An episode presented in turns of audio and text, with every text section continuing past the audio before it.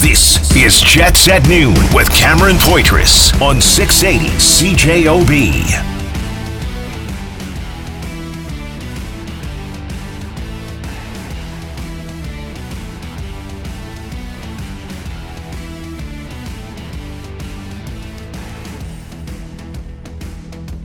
what I would say is that I'm, I'm not going to, I, I definitely don't have it in me to go anywhere else. So it'll either be here or it'll be taking time to recalibrate, reflect on the seasons here. But you won't see me next week pop up elsewhere. I don't, I can't put them through that after this year. Well, well, well, Kyle Dubas. Uh, well, how things have changed uh, since that press conference not Don't too long ago. Don't you lie to me, Dubas. Uh, Kyle Not Dubas. me. You say what you want to other people, but don't you lie to me. Don't lie to me.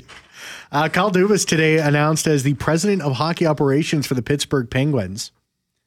Um, Jim Toth, Cameron Poitras here with you. I mean, what, what are some of your initial thoughts on that? Don't you don't you lie to me.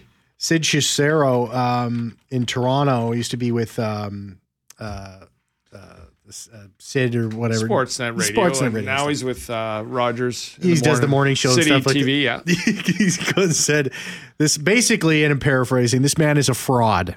He accused him of being a fraud.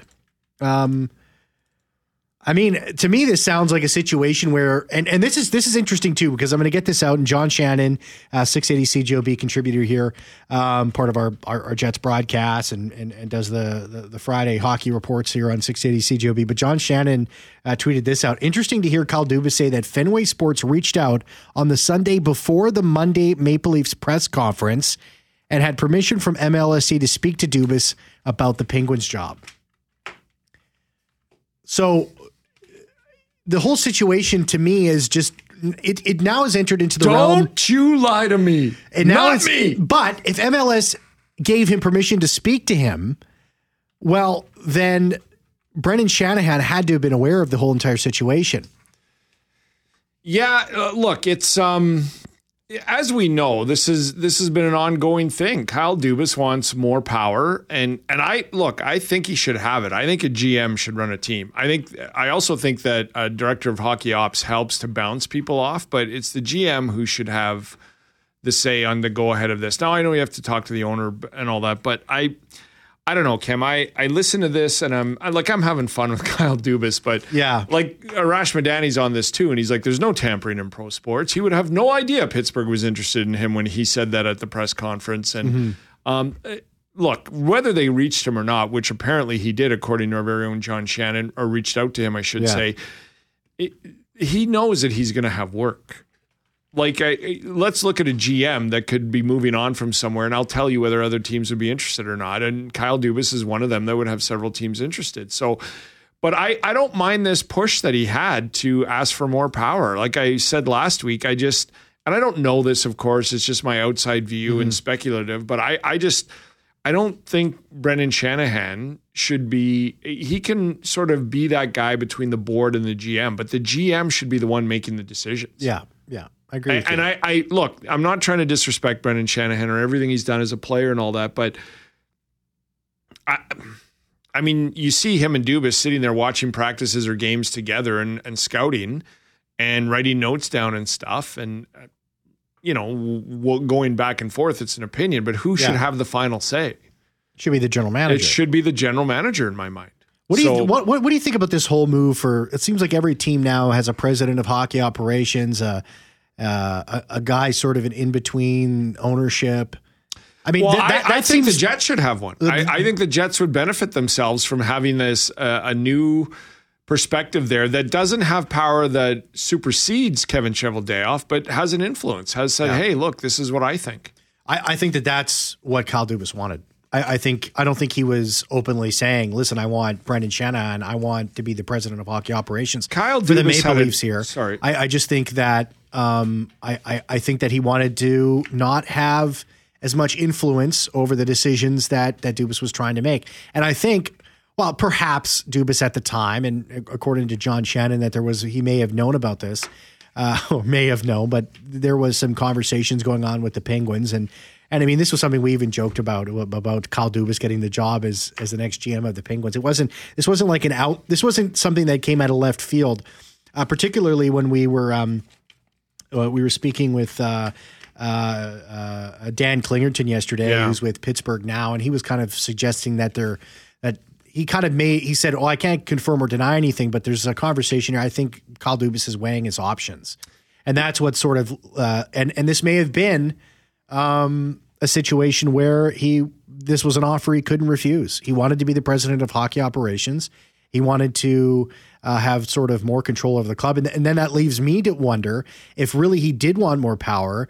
What's going to happen with the general manager job here in, in Pittsburgh? I mean, if, if he's going to be the one calling the shots and having sort of the final say on stuff, um, is what's the role of the general manager going to be when one is hired, which will happen in Pittsburgh? Yeah, I I mean we live in a world where it's been a month and a half that I'm pretty sure John Hynes thought he was going to be back as the Nashville Predators head coach. Yeah. Their season ended a month and a half ago and we saw the coaches that were fired days after the season ended. I'm pretty sure he thought he was going to be back until all of a sudden Andrew Brunette might not be an assistant coach somewhere anymore Yeah. in New Jersey that he might be taking a head coaching job and not be available and all of a sudden on a dime things changed and he's now the head coach of the Nashville Predators. So that's the world we live in. I, I mean, I just it's it's interesting because how the power dynamic goes, right? And we're seeing this in Calgary right now. Yeah. like, Yeah. it- everybody knows that if Daryl Sutter didn't have two to three years left on his contract, and Brad Treliving's contract was up, if Daryl Sutter could was going to be moved on from, Brad Treliving would still be in Calgary, mm-hmm. and he'd be looking for a new head coach. In in in the interim, they've got a new GM and they need a new head coach. Yeah. from the way things are done, like it's just it's um. I just think that Kyle Dubas deserved more. Look, you know how I feel about the Leafs. I think he Yeah. messed up those contracts big time. I think he handcuffed himself from improving the rest of the roster. And so Yeah. what he has to do is rely on the big four now and find goalies here and there every year to two years. and that's from his own doing. But can Kyle Dubas find hockey players? Yes, he can. Can he build a talented roster? Yes, he can. Can he draft well? Yes, he can. So why are we going to Brendan Shanahan when there's a fifth round pick going to Buffalo for Tag Thompson, Tage Thompson? Yeah. and that's getting kibosh from people above the GM. I, I've always said this, like I'm from Lethbridge, and for years and years and years, the Lethbridge Hurricanes have been run by they're community owned. Yeah. So they're run by a board. And for years and years and years, my friends in Lethbridge would go, What's wrong with the Hurricanes? Even when I cover the dub. And I go, Well, in my opinion, and I have a buddy whose brother was on the board Yeah. and he was a realtor and he's like what what is going on like why can't they and i said i think they fired rich preston at the time and i i just said to my buddy craig i'm like craig no disrespect to your brother but he played grade 9 hockey and he's a realtor hire a hockey guy or woman and if it works out great extend them and if it doesn't find somebody else mm-hmm. but stop telling rich preston who's been involved in the nhl how to run a hockey club Well, look at the Bombers, community owned team. Wade Miller steps in, a big business guy, a guy that's not going to be, he's going to say, this is how it is. And all of a sudden, start, things start changing for the Winnipeg Do Blue you, Bombers. do you think Wade Miller, with all his influence there, which is enormous, Yes. ever goes into Kyle Walters and Mike O'Shea's office and of all the things he's running there says, go get this player and get rid of that one? No. And what? How does that work? You go hire people that know what they're doing and you let them do it. Mm-hmm. And you stop going above to people who are sitting on a board. And I isn't that what Shanahan does? Like, hey, we love Shanny. He's a Hall of Fame player and blah. What do you think, Shanny? Well, what's what's your employee saying? Mm-hmm. Well, my employee's saying this. What do you feel about it? I disagree with it, or I don't think we should trade any more picks, blah, blah. blah. Okay, well, it's up to you, blah, blah, blah. He shouldn't be doing that. Yeah. And so that's why I think he's in Pittsburgh. I think he's gonna he's the he's not even the GM. He's gonna hire a GM. it's- he's gotten Kyle Shanahan's job in Pittsburgh. Yeah, it's interesting because, and, and you bring up uh, Kyle Dubas, he was hired. Kyle I- Shanahan, sorry. Brendan, Brendan Shanahan. Shanahan. Kyle Dubas was hired a year too early. That's what the problem was. That That's the issue. There's Lou Lamoriello, the guy that he is, and his reputation that supersedes him across the league. He should have been the guy that took on those big contracts and signed those guys. Then, if Kyle Dubas was the guy that was right for the job, he should have taken over after that. So- because you, you you have a guy in his mid 30s, and listen, I'm I'm 32 years old. I, I'm I'm not I'm not uh, gonna gonna actually I am. I mean you have you have a guy that is is in his mid thirties. He's in charge of an organization that people don't get to until they're their fifties or sixties, working their way up. There's inexperience there, and and and I and I think that Kyle Dubas 100 percent bet and believed that the salary cap was going on was going to be going up, and then that would allow him to make moves. Nobody saw the pandemic coming. It's affected every single team in the National Hockey League, but you can't argue that the Toronto Maple Leafs weren't a team that was affected most by that. So I think you like the Jets. I don't think the Jets need another hockey mind, like Yeah. a director of hockey ops who Kevin Cheveldae. I think he Yeah. drafts well. I think he signs great contracts. I Yeah. think he, what they need is what Jen, what I put out over a year ago when Jennifer Botterill was on Hockey Night in Canada talking about culture. Yeah. and talking about how her career on Team Canada went from being a fourth line grinder mm-hmm. to being one of the most influential and I believe player of the tournament depth players to being at the end of her career where she's back at that place where she's just getting every second shift. And she said the whole time, which is like close to two decades, it was about culture. Yeah. And so every organization, you know, has their thing. I think the Jets could use a director of hockey ops who comes in like a Jennifer Botterill and creates a better culture Yeah. creates an environment where it is all about everybody. And it is. And Rick Bowness tried to do that, right? Like, no captain, and it's on all of you. Stop pointing fingers and come together collectively. I think they could use a hockey op person like that that comes in, has a say on talent and skill, just like a scout does. Yeah. But also says, you know, this is what I'm seeing. Yeah, sober second. It's thought- just uh, help. sober, sober th- second thought. You know, uh, Doug texts the show. He says, "I guess I can't put my money through this." In reference to the clip I opened up with Kyle Dubas about him not uh, popping up anywhere next week. Uh, doesn't mean much when it comes to money. That one from Doug. This one from Bryn. Is it possible that Dubas had no intention of leaving, but was only waffling on whether he wanted to come back? He also was in contract negotiations when he was let go. That changed everything. Also, the new position is essentially Shanny's job, not GM. Uh, uh, tell Toad to go easy on Dubas. No, Bryn, I think was uh, speaking pretty favorably I- I- about Dubas. other than the contracts, I like Dubas.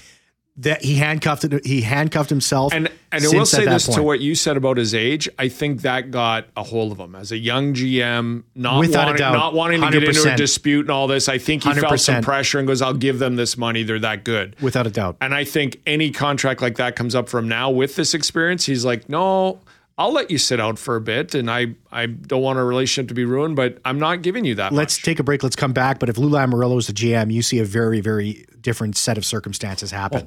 I don't think half those guys are there. yeah, I think he not. doesn't di- give those deals, and to the detriment of the Leafs. Yeah, absolutely. Let's take a break. Let's come back on the other side. Derek Taylor after twelve thirty is going to be joining us. Hey, it's Bomber Walkthrough Day.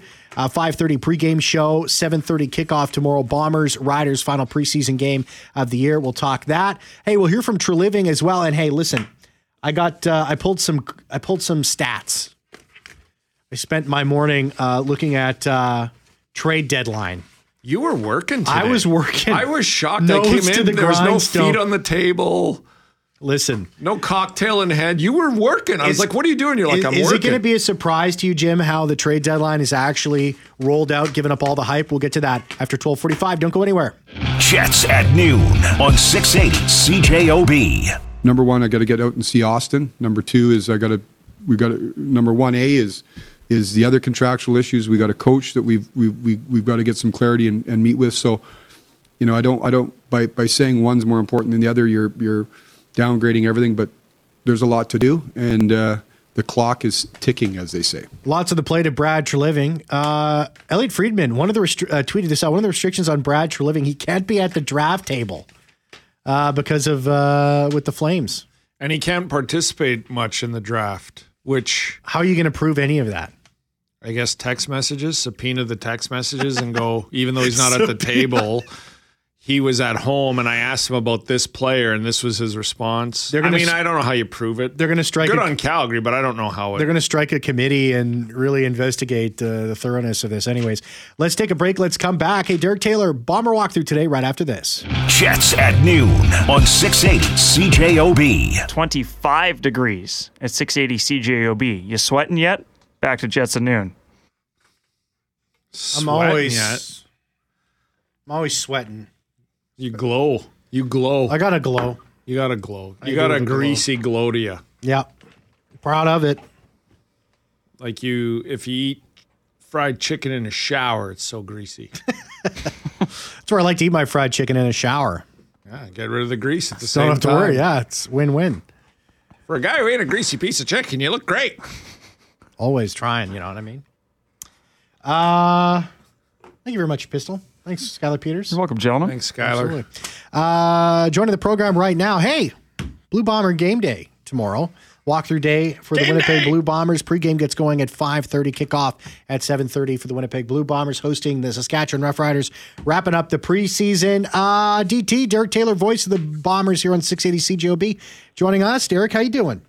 Good. Well, better now that I, I learned about fried chicken in the bathtub or Yeah. in the shower. Like Yeah. that, I was thinking I'm a bath guy over a shower guy. A little bucket of fried chicken sitting next to me while I watch an episode of Yellowstone in the tub. Oh my gosh, this, I am thinking. Oh, I just found a new heaven. Honestly, A bath guy over a shower guy.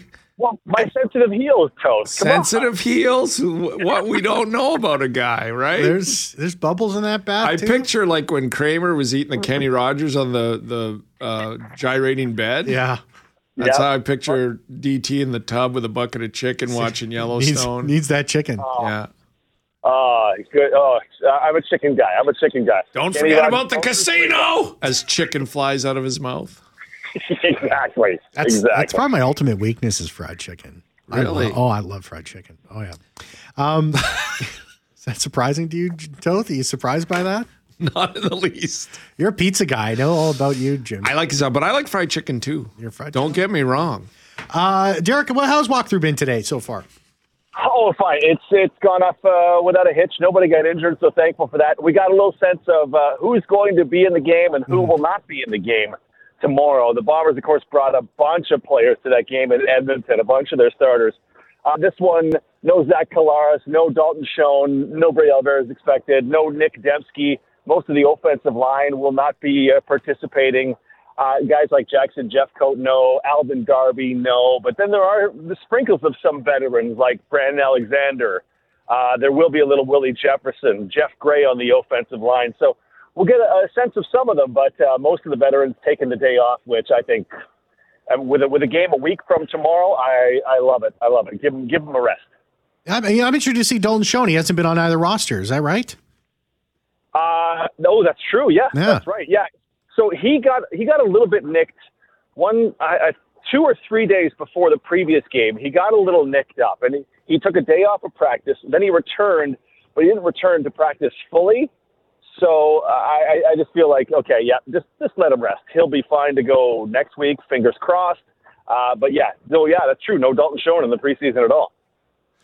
Uh, Ty- Tyrrell Pigrome, um, the situation around him. I mean, he, he had that uh, he had that great run. I mean, he he he- sort of s- seemingly starting to fit that bill of uh, you know the, the Bombers like to run a, a package. I don't, you know, we'll wait and see what they have in, in, in store here, but they like to run a package with a running with a with a running quarterback. Um, I'm interested to see how many reps he gets and how many snaps he's going to get today or yeah, tomorrow. for I should say. I, I, I suspect there'll be a lot for Drew Brown because Brown, Brown, I think, only got something like eight snaps in the first game, so I feel like there'll be a lot for Drew Brown, and then Tyrrell Pigrome and Josh Jones, and and Pigrome's, I mean, with that 45-yard touchdown uh, run, then he had another run, and then he just missed Jeremy Murphy on a hot route, which you went, that's a good read. He just didn't execute the pass. You know, this guy could be exactly what they need from that third quarterback. And we were we were postulating this at practice today, just watching this. Pretend halfway through the season, Pigrome makes the team, and halfway through the season, he's got like nine quarterback sneaks for a touchdown. The rum hut zone here will be losing it. They'll be doing pig. They'll be making pig sounds. They'll be chanting piggy tea. uh, Manitoba Pork will create a sandwich that Wade Miller will put in the concessions. Uh, you know, the piggy tea special. Like that. That guy with that nickname. Oh no.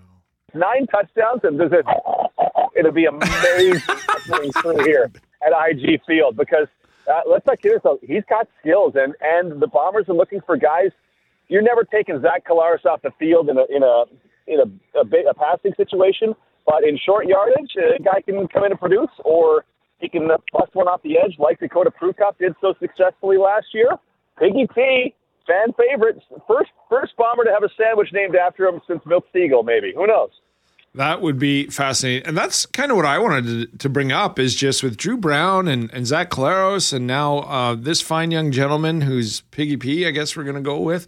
Um, eh, oh, sorry. yes, apologies. Uh, there's quarterback depth here. And, and, and I bring that up because for years when I was on 680 CJOB, you couldn't find one and and get enough depth if if somebody did go down. Um, this is a different time for the organization. That when we're looking at all the other positions like Bighill and Jefferson coming back, and the O line, and Andrew Harris moving on, and Brady Oliveira coming in at running back, that they've sort of quietly put together some quarterback depth.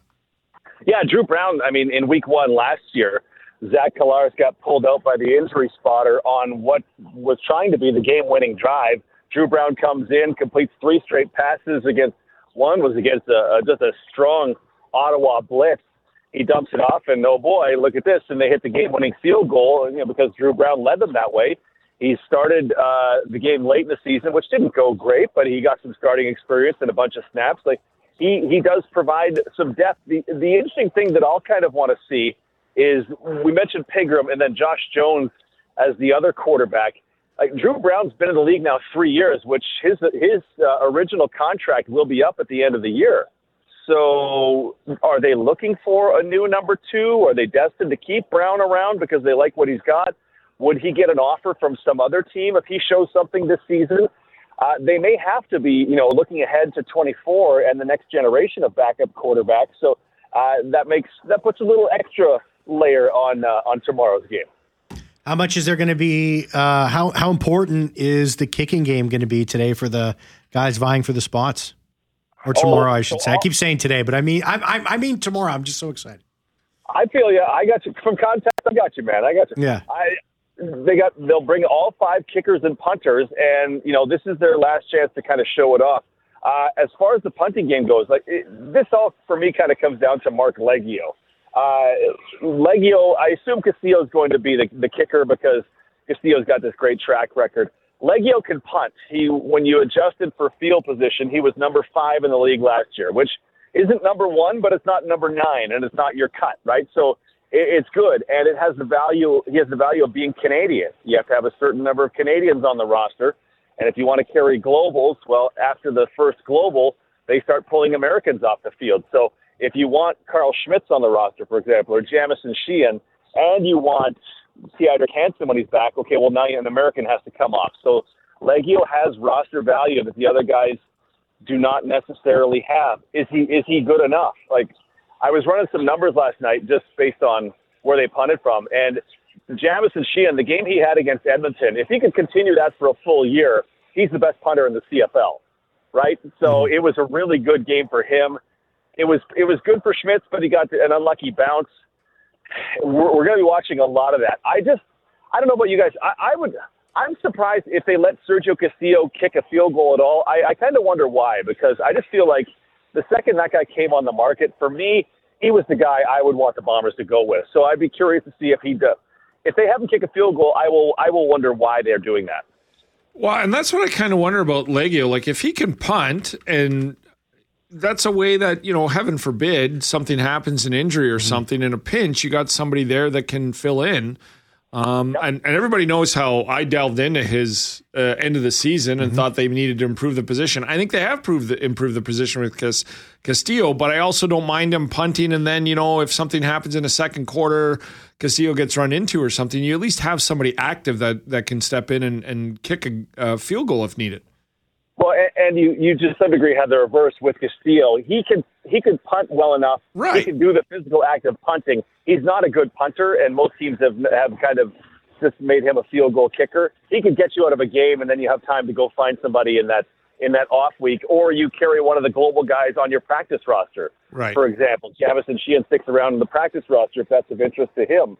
So yeah, like there are there is a lot of value that Liegghio provides but uh, I mean, Bomber fans who saw the Grey Cup and saw the games against BC, and we're here for Week 10 against Montreal, uh, and watch Mark miss a field goal that would have won the game, and Klang one off the uprights that would have tied the game. Mm. Uh, I, Bomber fans, I think, have probably moved on from from Liegghio just because when he when he is called upon, you might get the 55 yarder in the Labor Day Classic, or you might have one that cost the game against Montreal, right? You don't have any certainty, whereas other guys provide certainty, and that's that's kind of you want that to be a comfort spot and not a oh I wonder how this is going to go spot.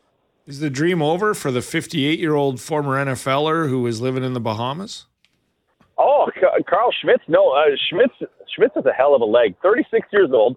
Uh, Bermuda, who but has been in the America. I got all that wrong.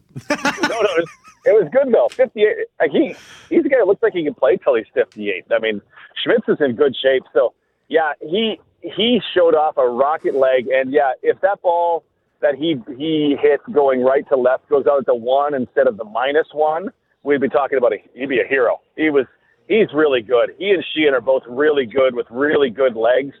So I, I really think that no matter where they go in that, if they want one of those global guys to do it, they'll both be just fine. Plus, we get to tell the the Schmidt story of a 36 year old who hadn't kicked in a game in eight years and was in college in the 90s, finally playing pro football. Amazing. Yeah. That's something else. Derek Taylor, voice of the Winnipeg Blue Bombers, will be joining us again tomorrow to tee up the preseason game, 5.30 pregame show. Kickoff at 7.30 right here on 680 CJOB. Bombers and Riders wrapping up the preseason at IG Field. Uh, Bomber Training Camp Reports brought to you by Stars Air Ambulance, caring for Manitobans when and where you need us most. DT, thanks so much, man. Take care. Thanks, CT. Fried chicken in the tub, guys. Fried chicken in the tub. You got that. I'm, that's what I'm living for. Yes, and that's, That's how when I get up in the that's morning, how your fried chicken in the grandfather tells stories. The 58 year old from the Bahamas. Actually, he's 36 and from. Bermuda. uh, this is interesting. Well, that's what I meant. Uh, as we take a break, Chris Johnston just reporting this out. Of course, talking about Kyle Dubas named as the president of hockey operations for the uh, the Pittsburgh Penguins. John Shannon reported interest uh, saying interesting to hear Kyle Dubas say that Fenway reached out on the Sunday before the Monday Maple Leafs press conference and had permission from MLSE to speak to Dubas about the Penguins job. Of course, Dubas let go from the Leafs as general manager, and then Chris Johnston, uh, insider reporting uh, Fenway Sports Groups did didn't get permission to start speaking with Kyle Dubas about a role with the Pens until May 20th, the day after the Leafs parted ways with him. It's been a fascinating week for both franchises. So who knows what's true? Like sands through the hourglass. These are the These days. are the days of our lives. Absolutely. Uh, the trade deadline, Jim. Yes. Is it I as story. important as many think? Because I get mm-hmm. I get caught up in the emotion of it. Oh, I did. time. I was going all in. Remember? Oh, yeah. Go get everybody. Timo Meier, Jake Chychrun. Is it as important? Well, we'll tell you after this. Jets at noon on 680 CJOB. Well, I think fans, you know, obviously always hope you're going to do more. There's, there's, you know, certainly the advent of social media. There's a lot of misinformation out there that, uh, you know, uh, fans tend to uh, maybe gravitate towards and, and maybe get a little bit overly excited about the different opportunities that you might actually have in front of you. Um, you know, this isn't fantasy hockey. This is real. There's, there's a real hard cap. Um, you know, there's assets that organizations have, and you know, everyone talks about trading picks. We saw a lot of, you know, picks traded, uh, you know, over this course of time. We've traded a lot of picks over the period of time to you know to assemble this team. So um, you know again we we were aggressive. Um, we were in the market. We got uh, players that we feel that that help us win right now, and uh, that's the most important thing. The general manager, Kevin Cheveldayoff, I think that was on March 3rd following the trade deadline. Uh, we, of course, played that audio here on 680 CJOB. It ain't fantasy. It ain't fantasy hockey there, eh, Jim? No, it definitely isn't. I, I love that line. Um, look, I was one of the guys. Well, I don't know if there's more. Listen, I was you get you get caught up in I the wanted- emotion of it. Well, and it wasn't just about emotion. It was the team was struggling. Yeah. I believed in the roster and I thought they could augment it and make a good two year run. Like if you have a two year contending window with a Vezina caliber goalie and, and some of this crew, I think you should go for it.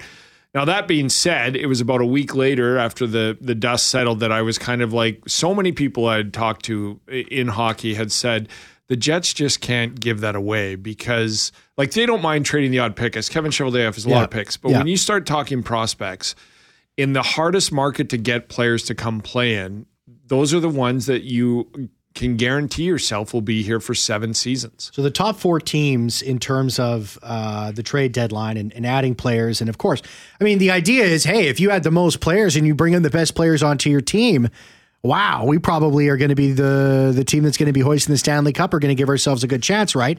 Well, we can let's work backwards here, Jim, and we'll start with Well, let's let's start with the top with the top two, the two teams that are still alive right now in the Stanley Cup playoffs: the Florida Panthers and the Vegas Golden Knights. Uh, the Vegas Golden Knights. What was what was a uh, what were the two? Well, I guess they made three trades.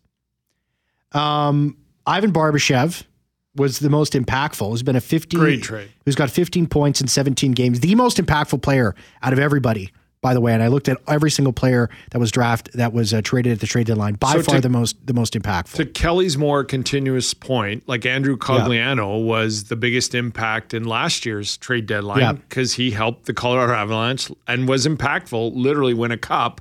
And he makes that point constantly. It's not the biggest names or the biggest splash. It's Mm-hmm. No. who contributes in in a small hole in the team, and it's been Barbashev, right? Yeah, absolutely. And they also brought in uh, Teddy Blueger as a forward. He's he's played six games so far these playoffs, so he's been a scratch for most of the time.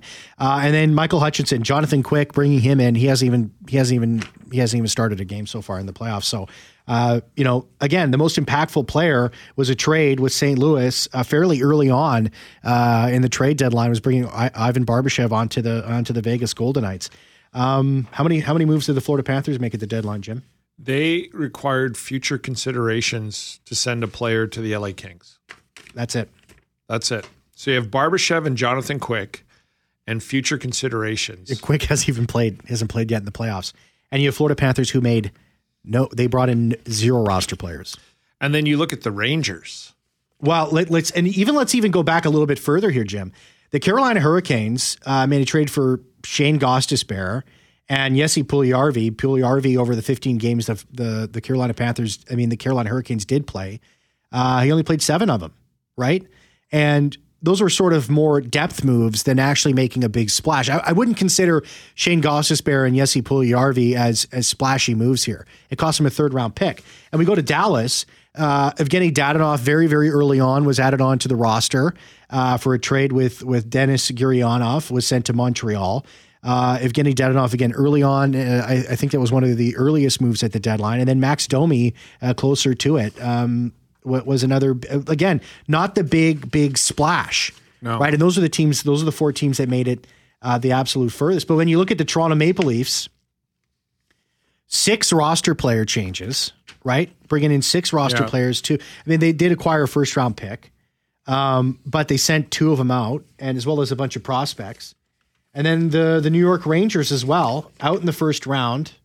Vladimir Tarasenko, Tyler Motte, Patrick Kane, first round pick out the door, second round pick.